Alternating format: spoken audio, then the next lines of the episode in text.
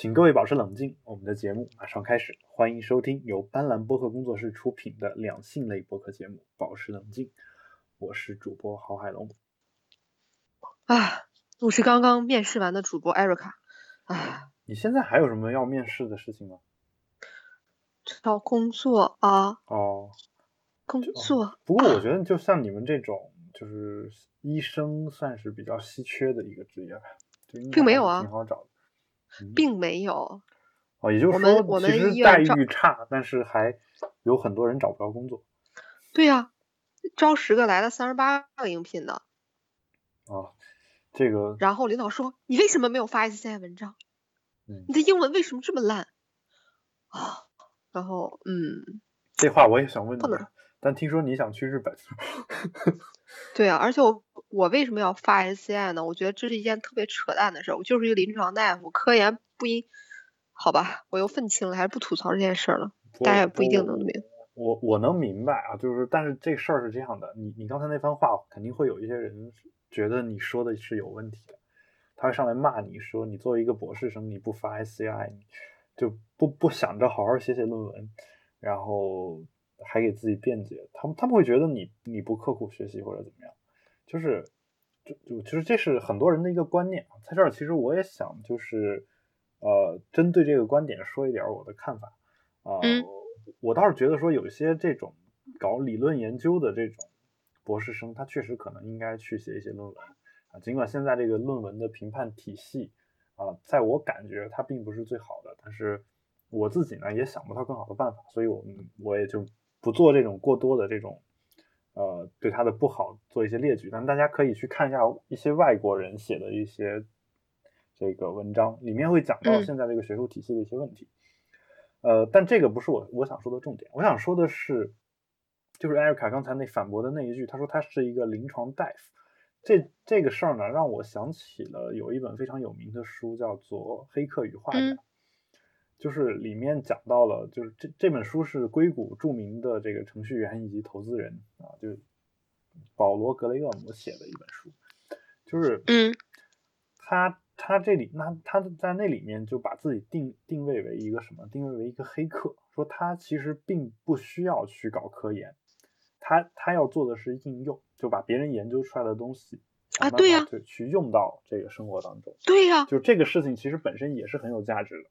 所以其实，当然我我不确定啊，就是中，因为中国一直以来的评判我们这个人才的这个制度呢，一直的标准都比较单一。对于程序员这一点来说，可能还好一点，因为毕竟还有很多这种，呃，写这个独立程序的这样的一些机会嘛。就是比如说你是一个程序员，你你你不想搞科研，你读了个博士，你随便水了篇论文出来，然后，呃，但是呢，你写了一个很有名的软件，或者是你创立了一个很有名的公司。甚至你没有去读书，大家也会很尊敬你或者怎么样。但是，呃，无论是中国还是国外，尤其是美国，好像对医生好像都是一种另外的一种态度，就他觉得说，呃，你你不仅要能够治病救人，你还得在科研上面有一些自己的一些贡献。这个这个事情呢，我我我感觉最后产生的一个后果就是，很多医生他虽然治病救人了。就是治病救人这方面他没有问题啊，但是呢，他为了让自己能够呃再往上升啊，比如说他从一个我不清楚你们那个级别是怎么画的，比如说你普通医生，然后到什么医生，到再到什么医生，然后你可能一级一级往上升嘛，无论中国还是国外，你都得升。升的这个过程当中呢，有些地方啊就就会要求你写论文，这个嗯，这就导致一个问题，就是很多医生其实写出来那个论文也是水分很大的。所以到最后，他也没有为科研做出了贡献。对呀，然后还浪费大家的时间，浪费了大家的时间。这个事儿在美国是可以选的。嗯，你经过了三年一的住院医师培训之后，美国的培培训是这样的，就是你培训了之后，你真的什么都能干，你知道吗？嗯，就是人家的手术是不分级的，中国的手术是分级的，一级、二级、三级、四级。比如说四级手术，只有副高职称以上的人可以做，或者正高职称。以上的人才可以做，嗯，但是在美国可能经过了你想要的那个规培时间，比如说你经过了三年的住院医师轮转，呃，你想当一个妇产科大夫，你可能三年轮转了之后，你要经历两到四年不等的专科培训，嗯，啊，那你比如说打个比方说，我可以只专科培训一年，OK，我出来可以，我就做个普通的妇科大夫，我就做剃个肌瘤、剥个囊肿，嗯，接生、剖宫产，嗯。结束了。或者说，我想在经历更高阶段的专科培训，出来之后，我就可以完成那些四级手术嗯，就不代表我必须有这个职称我才能做，只要我完成了相应阶段的规培出来，OK，那我就可以做了。对，所以其实我在这儿还是想再推荐大家一本书，就是安利的好严重啊！米尔顿·弗里德曼先生写的《资本主义与自由》这个书是我一直以来都跟大家推荐的。当然，他还有另外一本书叫《自由选择》。这两本书呢，《自由选择》听上去就是他是是跟他的老婆一块儿写的，所以那本书呢更加通俗易懂一些啊。我这个因果关系是不成立的，就是这两两位呢都是大经济学家啊，嗯尤其是米尔顿·弗里德曼还拿过诺贝尔经济学奖啊。那里面其实对这种医生的这个行业协会制度啊，什么制度，就是为什么这个事情必须要考到那个证儿或者到那个职称才能做这个事情，有一个很很怎么说呢，很细致的分析吧。就是为什么这个事情是不靠谱的，大家回去看一下。其实它里面所讲的那个解决方案，包括他认为这个不合理的地方，远远比我们现在说的这个事情要严重。但是我我相信你看完它之后，你会觉得他讲的很有道理啊。这个如果你觉得没道理的话，我建议你写一篇文章出来反驳这个观点。那我我我是特别乐意去看这样的文章，嗯，嗯，当然也可以录一期播客节目，这个我我们也很欢迎 我们也很欢迎。对，然后呃，就是当然我们我们上一期节目播出以后啊，就是网友也是纷纷的发来了这个慰问，对艾瑞卡同学，呃，谢谢大家。就是悲惨的经历，我就不说了啊，就反正就是大家都觉得你那个 你那个相亲对象真是一个奇葩，就是大家已经就就我我以为是我我少见多怪啊，没想到大家跟我都是一样的，就是其实 谢谢大家。对，我以为是我太过苛刻。对，然后大家都都对你报以这个，我不知道深切的同同情还是这个好不好啊？但是对，反正就感谢大家。有这样一回事儿。然后，但是嗯，今天当然刚刚我们我跟艾瑞卡聊到的这个学校这个上课呀、培训啊这些事儿，其实我们今天第一个话题就是跟生理课有关系，就是跟上课有关系的。这个生理课也就只存在于初中那么几天，好吗？对我我说的是美国的生理课。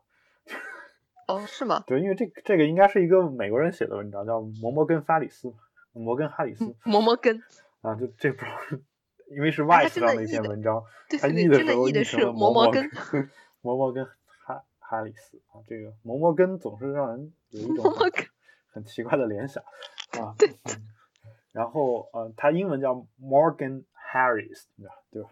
这样一个，呃用我最不标准的这个英文发音读一下。哎呀，真嘚瑟。对，然后呃，他这里面讲到说说学校这篇文章第一句叫学校应该少一些道德说教啊，这是英国的一个人啊，说少一些道德说教，多些贴近现实的性教育课程。说今年九月的一份调查显示，大多数孩子都认为性教育不靠谱。考虑到英国政府上一次更新性和关系的教学大纲还是在两千年，这样的结果也就不足为奇了。两千年是什么概念？那会儿 P PS Two 刚诞生，打住，嗯，什么是 PS Two？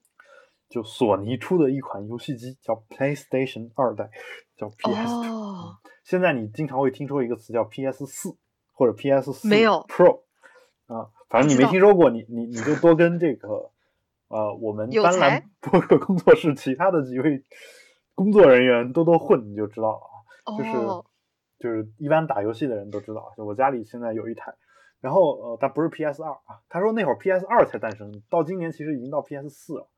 然后他说兰尼克拉维茨还雄踞金曲榜第一名，你认识这个人吗？不认识。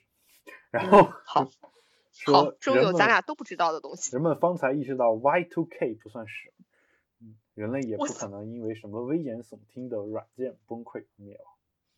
你知道什么叫 Y2K 吗？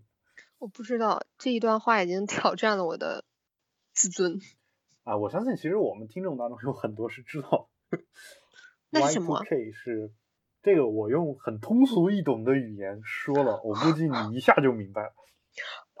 好啊，就是我们经常说的千年虫问题。哦，千年虫哦，是这个病毒吧？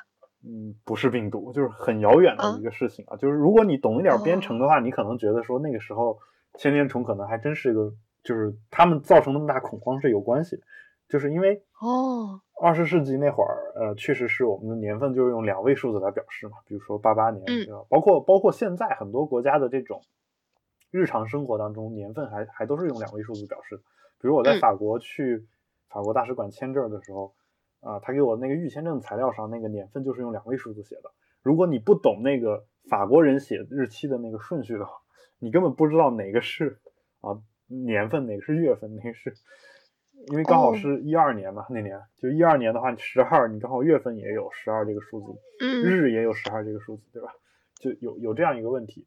那那编程的话，其实对于程序来说，它如果是两位数字的话，你到到到了这个。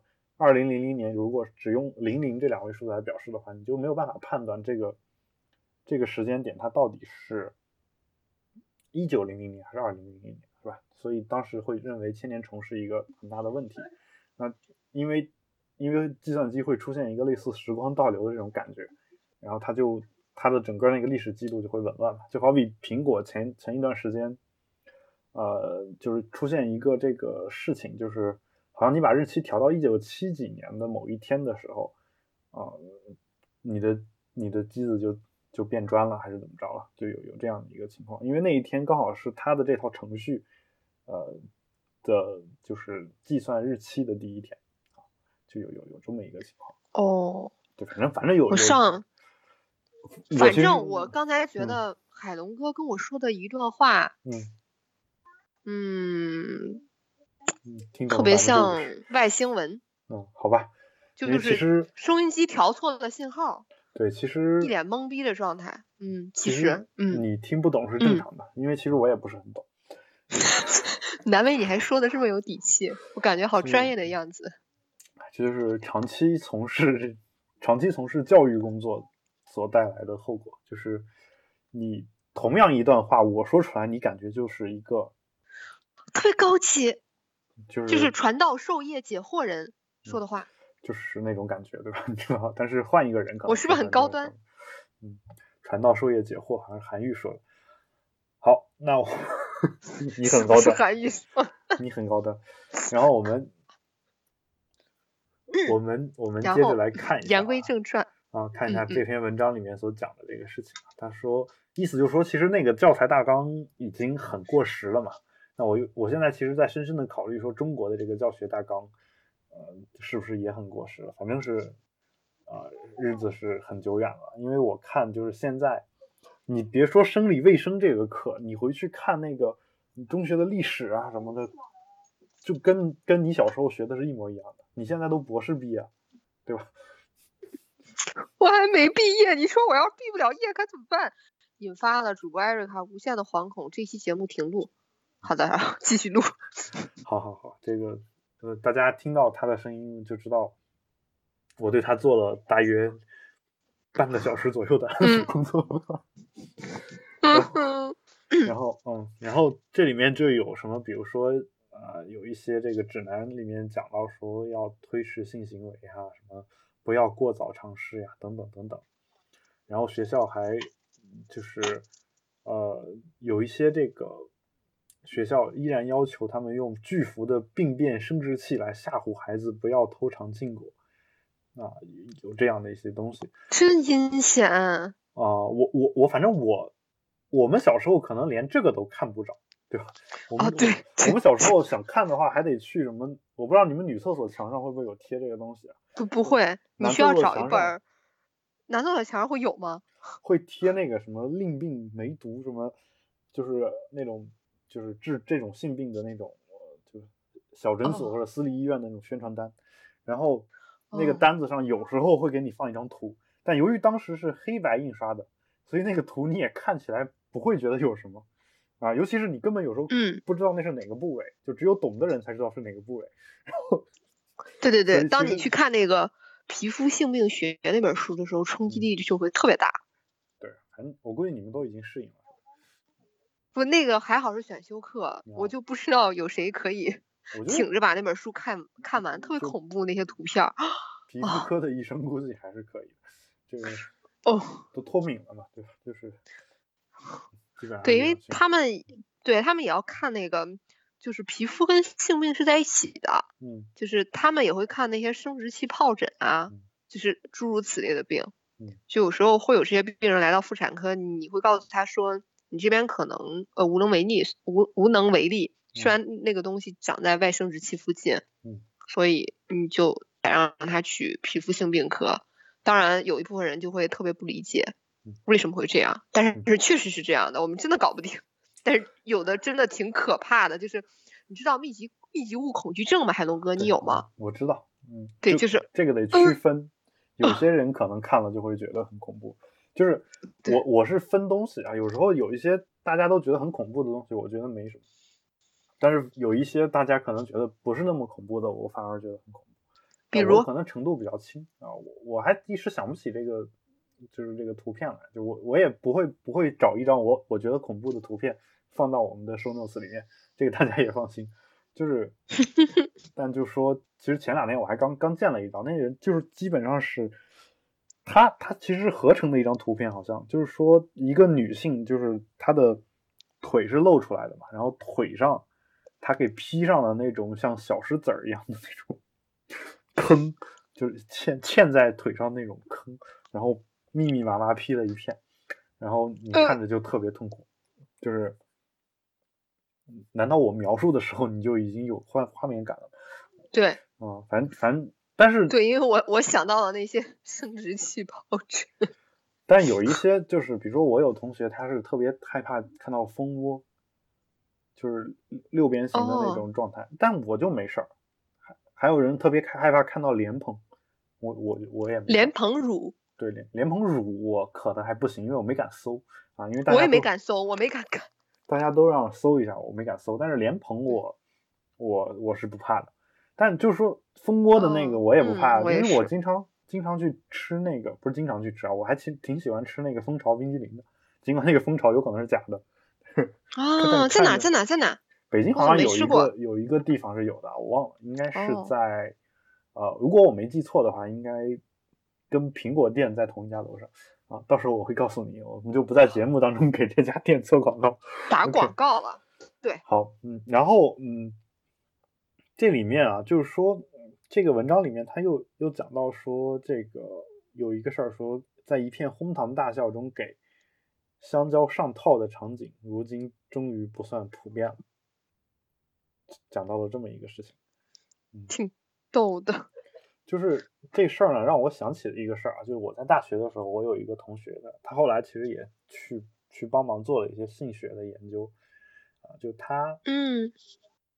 他为了就是普及性知识，然后就在这个学校里面做宣传，然后要给大家演示这个避孕避孕套怎么用，就经常会这个，嗯，就比如说拿一拿一支很粗的钢笔，然后然后把那个当成那个小弟弟，然后就就来做这件事情。哎，但是你你还记得避孕套的正确使用方法吗？你应该记得。如果不记得的话，请回去听我们第一期节目。然后呃。然后就，你你知道什么情况吗？就他跟我后来在讨论这件事情，就是他说，呃，我说你今天上午去干嘛了？他说，嗯，我在这个，我就去教他们这个避孕套的正确使用方法，然后弄了我一手一手的润滑液，然后我就说，哎，这个事儿应该大家都知道吧。真不是这样的，就是我我当时其实也是也是带着那种就是我什么都知道那种感觉，然后再再跟大家说这句话，对吧？然后但是你知道旁边刚好有一个师姐，就是一个师姐啊，这师姐也是当时一个师姐挺有名的一位师姐，然后嗯，她就整个脸色就就有点奇怪，然后 说：“你们别说了，你们别说，就是。”你想我我我我人民大学的，然后理论上讲，在中国算就是还不错的大学，在这个学校里面，我们讲到这个避孕套的正确使用方法的时候，其实还是会有一些女性，尤其是她会觉得这个东西，嗯，就是第一不好意思，第二觉得有点恶心，就反正就有这种感觉。嗯，就是啊，对他他觉得有这种感觉呢，说我我知道怎么用也可以，但你你别说啊，就这事儿，就是我悄悄的就知道，然后你不要跟我说。然后我想学的时候呢，我会去问我觉得我信赖的人，就很多女生，因为你你看大学宿舍里面有很多女生那个呃第一次啊，就是其实都是室友有一个先有了性生活，然后普及的这个知识。嗯，对吧？然后，然后其他人才有了这个冲动和想法，或者说 不过好可怜，冲动是一直有了，但是他才敢付诸实践嘛，对吧？这个第一个吃螃蟹的人还总是一个，对，对吧？有这么一个人，所以，嗯，所以就有有我有过这样的一个经历。然后呢，呃，就是这里面他想还有一个就是希望这个，嗯，因为这篇文章他是写给这个英国教育大臣。贾斯汀·格林宁，然后他意思就是说，如果你看吗？如果你正在读这篇文章的话，我建议你考虑一下，嗯，更贴近现实的课程，然后里面有一些呃建议。刚刚那个说呃戴避孕套那个是其中一个建议，说这个事儿其实已经呃这种场景已经很少了，所以你也没必要做这个事儿了，可能是这个意思。然后呢，他说还有一个。一个点啊，他说性爱可以充满乐趣，对女生来说也是如此。这个点其实也是我想说的，嗯，就是你想说什么呢？这件事儿是这样的，我我们节目一直在宣传宣扬这件事情，对吧？尤其艾瑞克一直觉得说性爱其实这事儿不只是男生爽啊，女生其实也是挺爽，对吧？但其实其实我们我们在很小的时候就有一个观点，就是一个男的跟一个女的发生了性行为啊，然后。哦，就是是，我们会认为这个男的占了便宜，这个也是我们老生常谈的一个话题。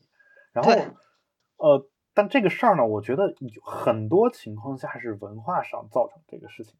就是，呃，我觉得有一个解决这个问题的一个切入点是什么呢？就是让女生也可以正大光明的承认说我在性爱当中获得了乐趣，甚至我获得了比男生更多的乐趣。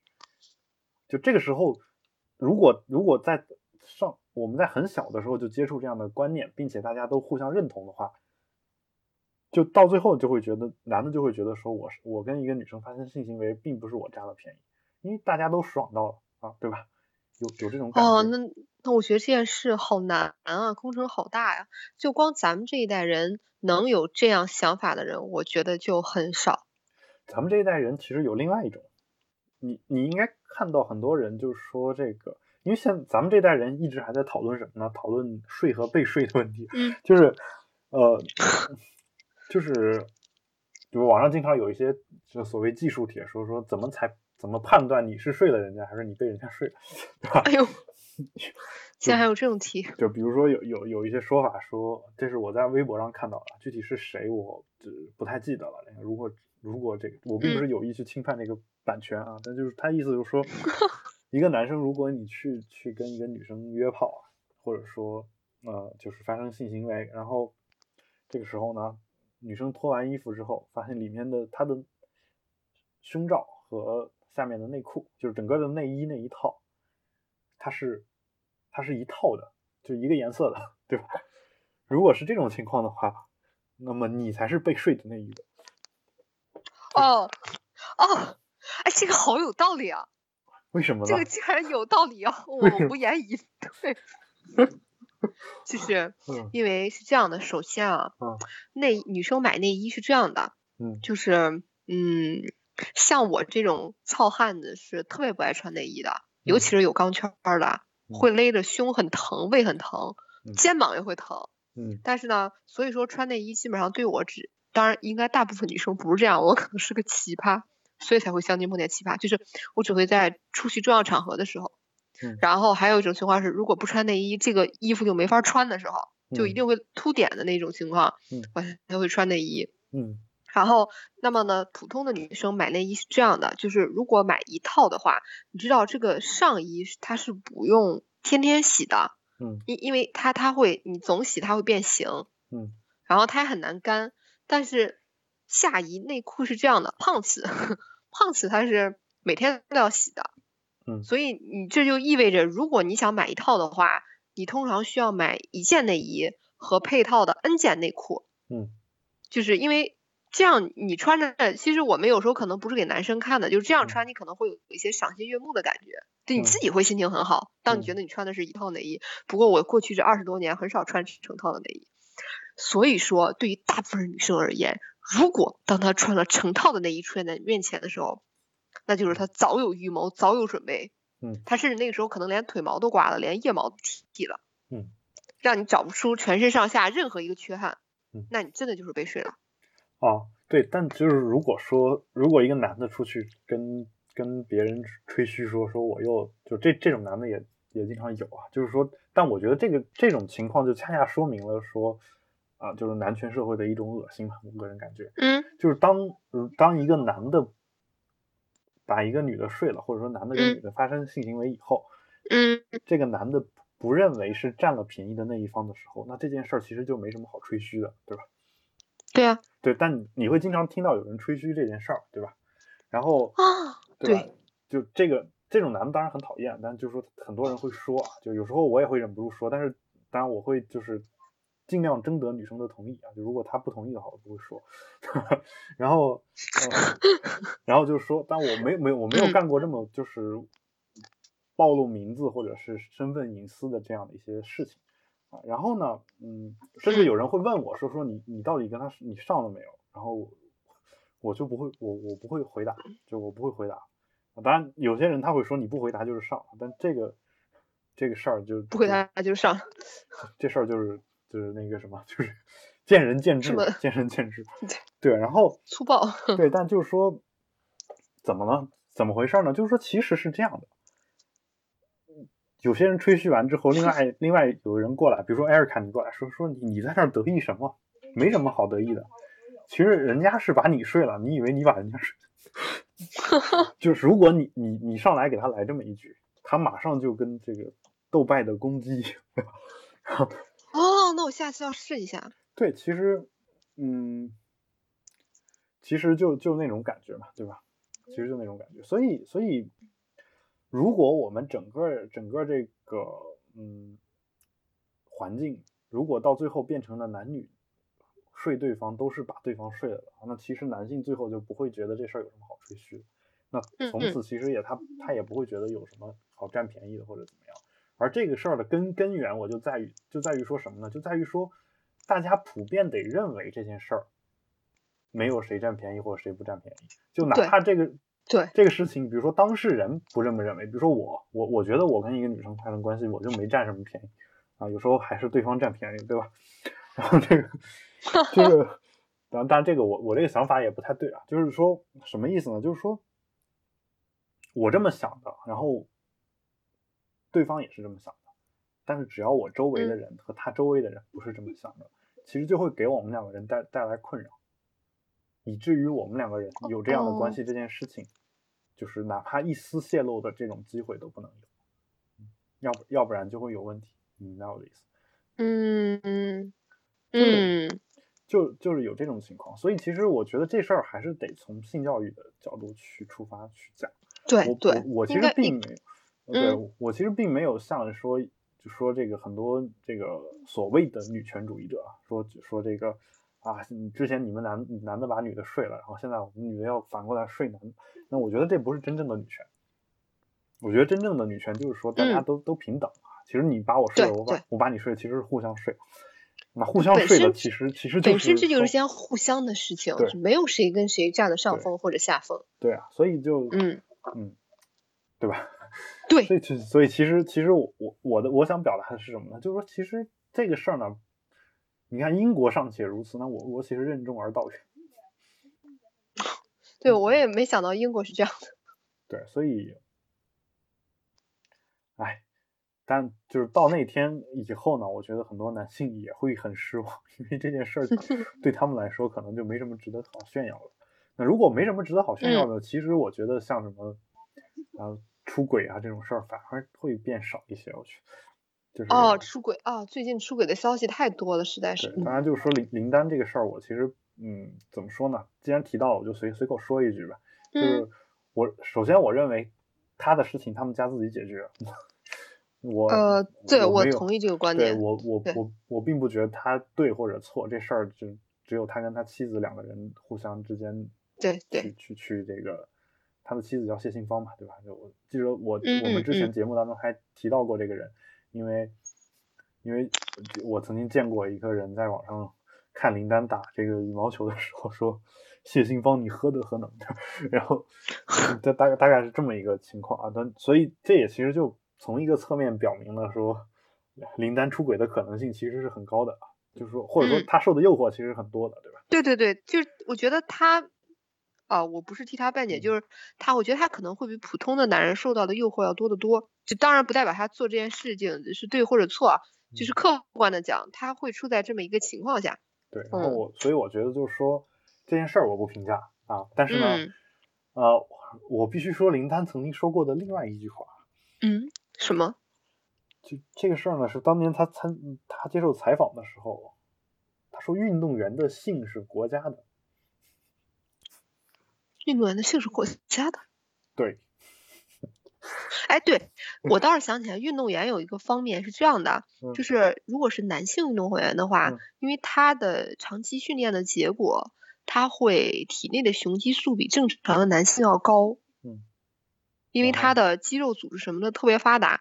然后，因为你像同样的女性运动员，女性运动员就经常会月经不调嗯或者闭经，就是因为他们的那个体脂含量实在是太低了，雄性激素分泌过多。嗯，然后，那么在男性当中，男性运动员之中，如果他雄性激素高的话，他可能就会性欲非常的旺盛。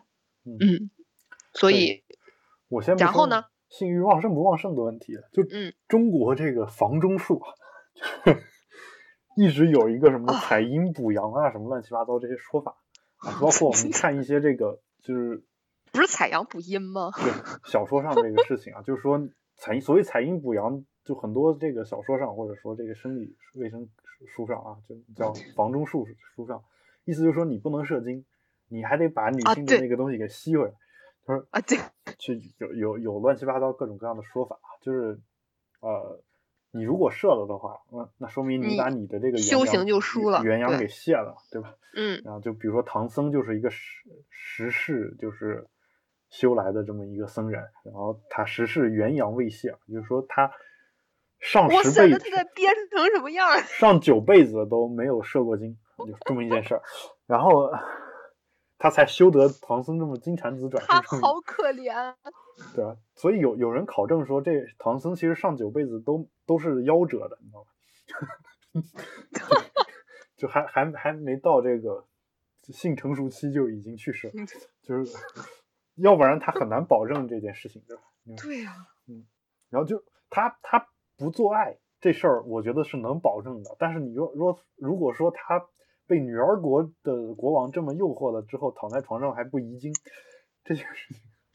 这件事情太没有科学性了。对，尤其是他作为一个青壮年啊，除非他就本身就是先天阳痿，这个，啊当然我我我并没有对佛家不敬的意思，我们就是就小说人物来说小说人物，嗯就是，呃，就会有有这样的一些说法嘛，就比如说中国的这个体育运动员啊，经常会有这个，嗯怎么说呢，呃，就是你你比如说你明天要有比赛，你今天想想做个爱。哦，嗯不行是吗？你就憋着，哦对吧？你给我憋着，因为你做了，你就体力不行了。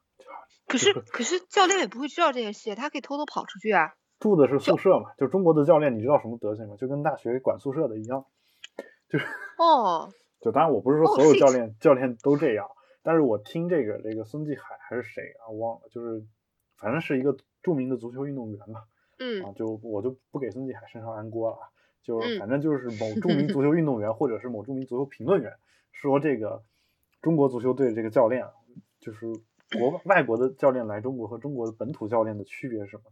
中国本土教练他其实并有一个很重要的责任叫管理责任，对吧？听上去更像是个领队，对吧？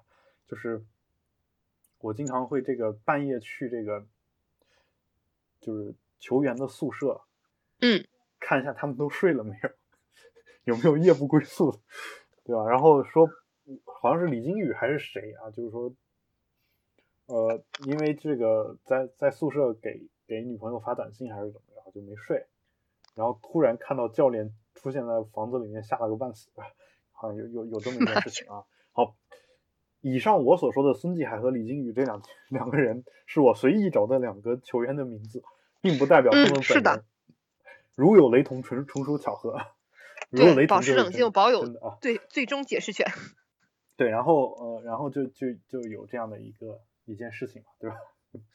然后我就所以所以中国中国一直这样，但反过来说，就我觉得这个其实就是封建遗毒，就大家觉得这事儿其实能够影响到你你发挥，嗯，对吧？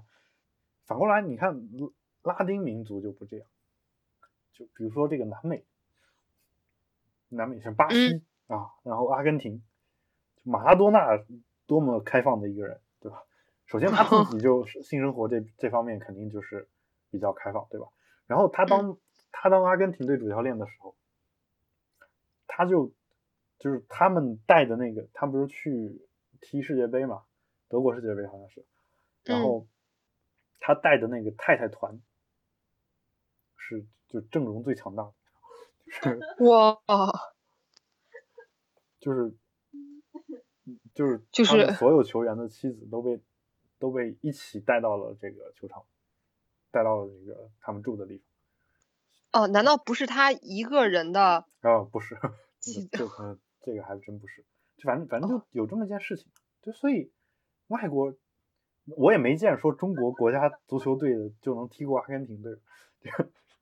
虽然虽然说阿根廷队一直以来大家都传言他实力很强，要夺冠一直夺不了冠，但中国好像连亚洲都出不去。就是，嗯，所以这个事儿就是，其实让我觉得其实很很搞笑的一件事情。包括包括我我曾经听说过一件事情啊，就是比如说像这个玩杂技的这种运动员，就搞杂技的这种选手，搞杂技，就是做比如说空中飞人啊这样的一些事情。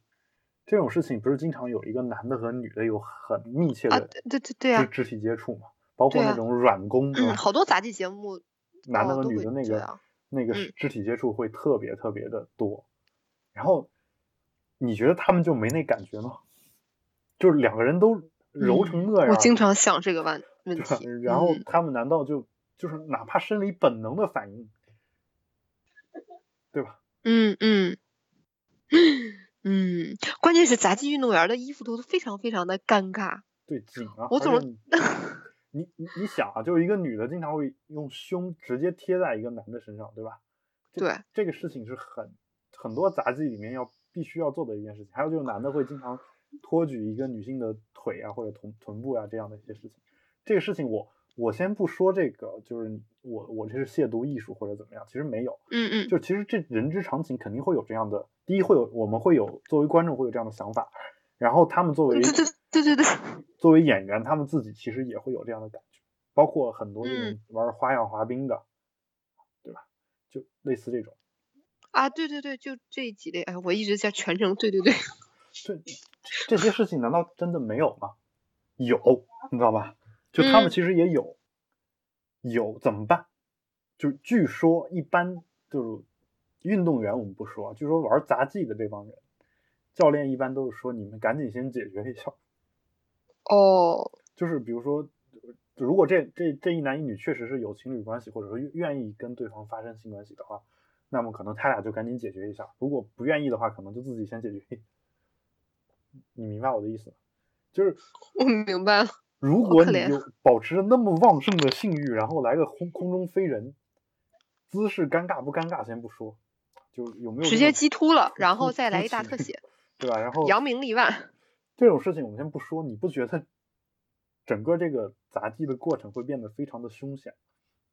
会，对吧？就，对吧？你能想想象到一切这种不安全的事情，从空中摔下去，还先把那个地方摔折了，然后，就当然就是我们还是安全第一，安全，但是，对吧？这这事儿你你。可是我很想笑，没有想过吗？没有想过，包括就是这，当然这个事儿呢是是其中的一种情况啊，就是我们我们可能经常会有人看看这个男女双人的这种项目，会有这样的一些感觉。你会发现很多花样滑冰的，他俩其实就至少在滑冰的那段时间是情侣关系，或者最终变成了情侣关系。哦，那个什么赵什么申雪赵红哦，对对对，他们不是最后结婚了还是啊？应该是结婚。嗯，经经常会有这样的情况，为什么？因为肢体接触太太频繁。对，我觉得就是你你是一不是你是一一个，比如你你你喜欢一花样滑冰的男的，然后他是玩双人滑的，跟另一个女的天天做这样的肢体接触啊。对，我觉得最后的解决途径只有这两个人在一起啊。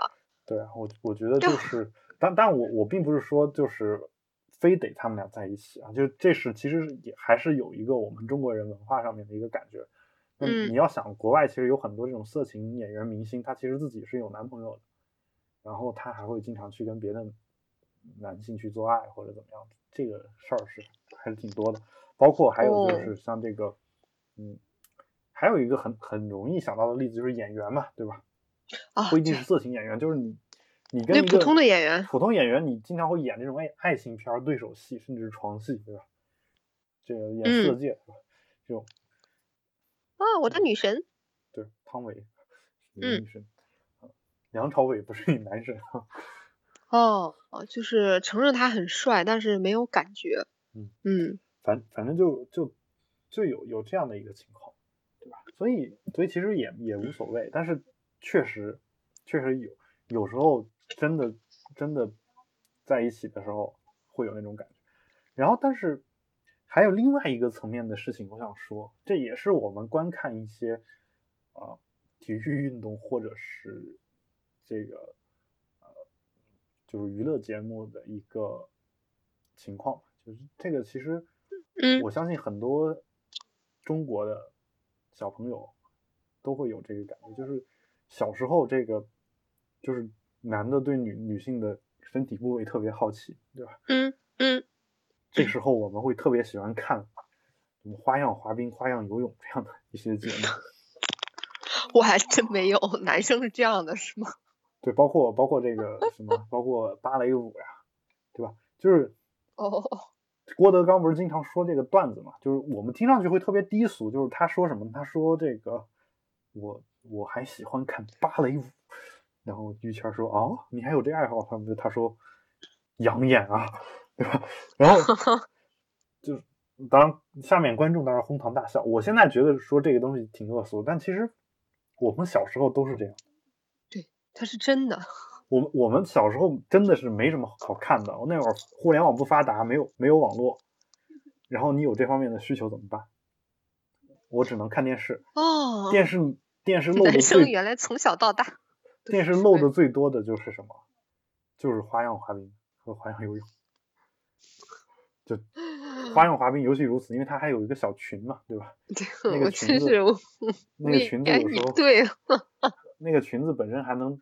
遮挡一下，然后整个会产生一种那种就犹抱琵琶半遮面的那种诱惑。然后有时候因为这个欲盖弥彰的美感，你你这个做动作做的比较大的那个裙子会甩上去，然后把内裤露出来。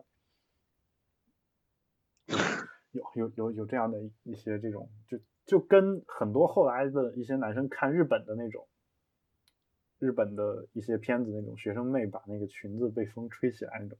感觉哦，有点有点有点那个意思，就是所谓裙摆飘飘嘛，对吧？这种感觉就有那种有那种感觉，所以其实有时候会有有人会说我们低俗啊，就是说你你看啊，就其实花样滑冰不是让你欣赏那个事情，但是我们当年除了那个事情，好像关注不到别的方面。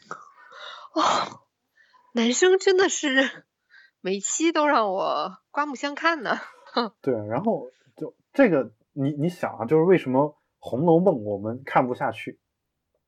你看过《红楼梦》？吗哦，我超爱《红楼梦》的。我高中的时候把刘心武的所有的红学的东西都看完了。哦，你你又提到了一个我不喜欢的人，然后哦，好吧，但但无所谓啊，就我只是不喜欢他的观点，我就说他的《红楼梦》的观点，呃，我我说他扯淡啊，但并不是说他那个观点不好玩，就我觉得我觉得所有的红学研究都是扯淡。但这个估计会得罪一大帮的红学家，但是我经常已经得罪我了。但但是我经常喜欢看他们研究的结果，因为我我是把他们的结果当小说看的。就啊，对，就刘心武就写的那个《红楼望月》，就写的跟小说一样嘛，对，就是 挺有，意思的。就是说，其实其实就是说你你只要针对一个东西去解读，甚至过度解读，嗯，你你总是能解读出一些东西来。对就，是就是，而且经常的一个情况就是，原来那个东西可能没什么，但解读出来这个东西特别好看。对，这这事儿是是有的，是我我其实承认他们的价值，但我你要说我认同他的解读，我其实不不太认同。但就是说说什么呢？当我也觉得没什么好争的，就是说 我们小时候看《红楼梦》，男生最最喜欢看的是什么？难道是带宝钗袭人出世云雨情，嗯还是嗯说说平儿从那个里屋里舀了一盆水出来？应该就是贾宝玉出世云雨情。可是那个其实没写什么，那个我看了两遍，他就一句话呀，就是嗯就是什么宝玉知道袭人是老祖宗与了自己的，啊所以遂强行与他那个行那事，袭人半推半就也就然后就没了。而且我小时候看第一遍没明白，就嗯对他开始是那个他睡醒，他好像梦到秦可卿了。嗯然后他就遗精了。嗯然后他睡醒了之后，袭人帮他换裤子嗯，就摸到是湿的，嗯然后两个人就在一起出世云雨情了，就很嗯短啊。嗯，对啊，然后呢，你小时候没有看了之后，没有黄色小说，这个就是最黄的。然后后来可能你又看到了什么像什么，呃，不是说三言两拍更黄吗？我没看过。，呃，三言还好，两拍的话，《二刻拍案惊奇》里面有那么一段是基本上接近一个呃七八十年代的黄色小说的水平。这么就是有有那么超前，有那么一小段，这么有有有超前那有那么一小段，我就是那一小段是我用来鉴别这本书到底有没有被删过的一个标准，因为因为你经常买到的那个书是被删过的哦，有删节版的嘛，对，哦，这不开心啊！包括《红楼梦》都有删节版。当年茅盾，茅盾曾经曾经把贾宝玉出世云雨情那段删掉，然后哦，我觉得好无聊啊！我们看着又不会干什么，他凭什么要删了呢？他把那删掉，然后出了一个《红楼梦》版本叫节本，就是干就整这个无语。节本啊，就给大家看。但我我们当时就没别的好看啊，就当时性启蒙就是就是这个，然后还有啊、你的性启蒙真高端。还有什么？还有薄伽丘的《十日谈》啊，《十日谈》我我估计有很多同学也看过。就我们当时别的没得看啊，就只能只能看这个。然后贾宝玉出世云雨情，对吧？就只能看这个。啊，然后其实是一种无奈，到最后你你没得别的好看，就你你也没有一个正常的性教育获取这些知识，你最后只好啊，只好看这个。只好对，只好对自食其力。就是，当当然我我又想起那个苗阜王声的那个相声，嗯，然后嗯，然后说贾母宝玉把啊那个什么他的那个玉摔了以后嘛，贾母说哦哦你何苦摔这命根子？然哦哦，后对对对，贾宝玉说园子里姐姐妹妹都没有，单我有。今天来了个天仙哎寺的妹妹也没有，然后然后好有道理。然后，然后关键是贾母回的这一句，说嗯，你妹妹原是有的，我简直太佩服了。就是说能能这这当然这是相声里面编的啊，就是虽然他用了原文，但是 他这么说出来，无比的流畅呢。对这这一段儿这一段放在我们的节目当中就显得有点无，对吧？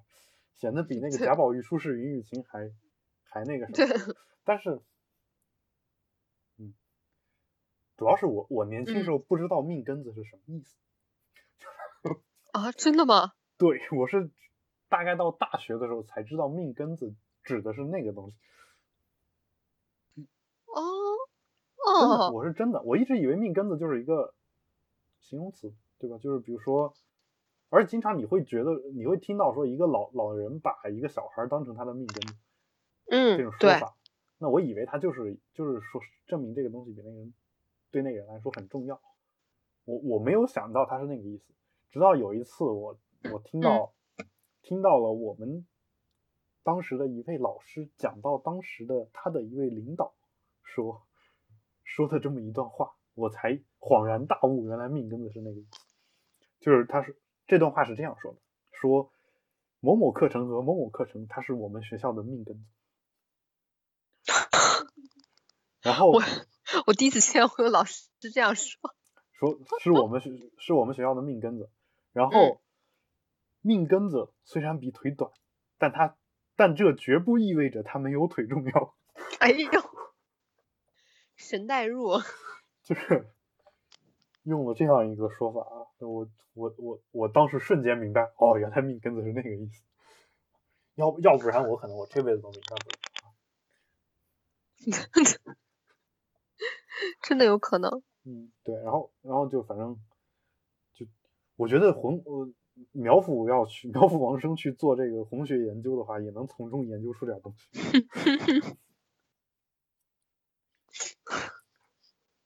没想到今天又发掘出来了《红楼梦》的新内容。对，所以你回去好好看啊，其实里面有很多那种各种各样的那种。再看一遍，可是我每次都看到前八十回，然后后四十回我就不看了。啊，一一般都是这样。就我看《水浒传》也是看到前七十一回，后面就不太爱看。就是一旦招安了就没什么意思。对，《三国演义》一般看到诸葛亮死了也就不看了。啊，《西游记》基本也就没怎么看。然后就四大名著我都是没看完，这这我承认，我都没看完。《西游记》我看了很多那种就是给小孩看那种改写过的版本，因为原著有时候。确实比较啰嗦，有些东西。然后，嗯，《三国演义》呢，我基本上看到诸葛亮死，又看了大概几章，呃，几回，呃，就没没怎么看。然后，《水浒传》也是嘛，就到招安的时候，基本上就到李逵闹东京啊，差不多都没有。嗯，有这样的一个情况啊。对我们这期节目就就。又再次呼吁大家重新阅读四大名著。对，其实里面有很多那样的各种各样的那种隐喻嘛，就比如说为什么唐僧是吧？唐，然后还有谁？还有，就其实包括这个刘备对他妻子做的一些事情，然后，嗯，然后知乎上还有一些问答嘛，包括说为什么说。什么《三国演义》里面有哪些鲜为人知的这种细节？什么乱七八糟？说讲到说这个赵云在那个，就是刘备不是把他的妻子给抛下了吗？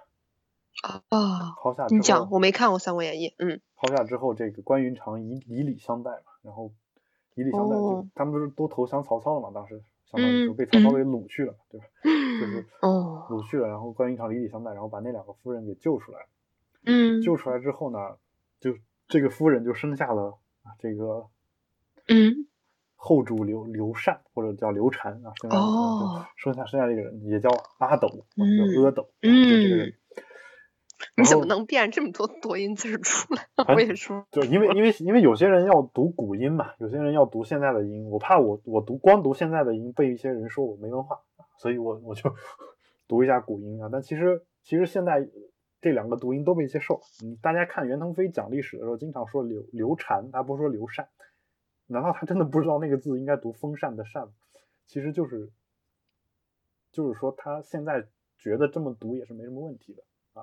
就包括那个什么陈寅恪啊啊，经常会有人说那应该读陈寅恪，然后但其实那个字在汉语的普通话读音里面就读恪，就恪尽职守那个恪。但但很多人他会纠正你那个读音嘛，所以我其实没有必要在这儿，就是我知道我没有必要假装不知道，就就生下这个人对吧？生生下这个人，然后后来这个就是乱军当中。乱军当中，不是有赵云七进七出嘛，对吧？嗯，单骑救主嘛，就是对，他把那个小孩好像有所闻小孩裹在自己的那个甲胄里面，然后在里面打。然后曹操看到这一幕的时候说：“不要取他性命，是吧？不要伤他。”然后当这个赵云把孩子救到刘备跟前的时候，刘备做的第一件事情就是把孩子往地上摔，要把孩子摔死。《三国演义》真血腥。不是血腥的问题啊，你没明白里面的，还是说我讲故事能力太差？嗯，我我我的原因，我太舒服。你明白了吗？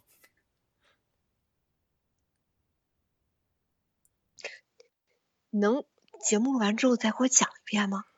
嗯，我可以，我们节目差不多快录完了，我可以再简单的 回顾一下这个流程。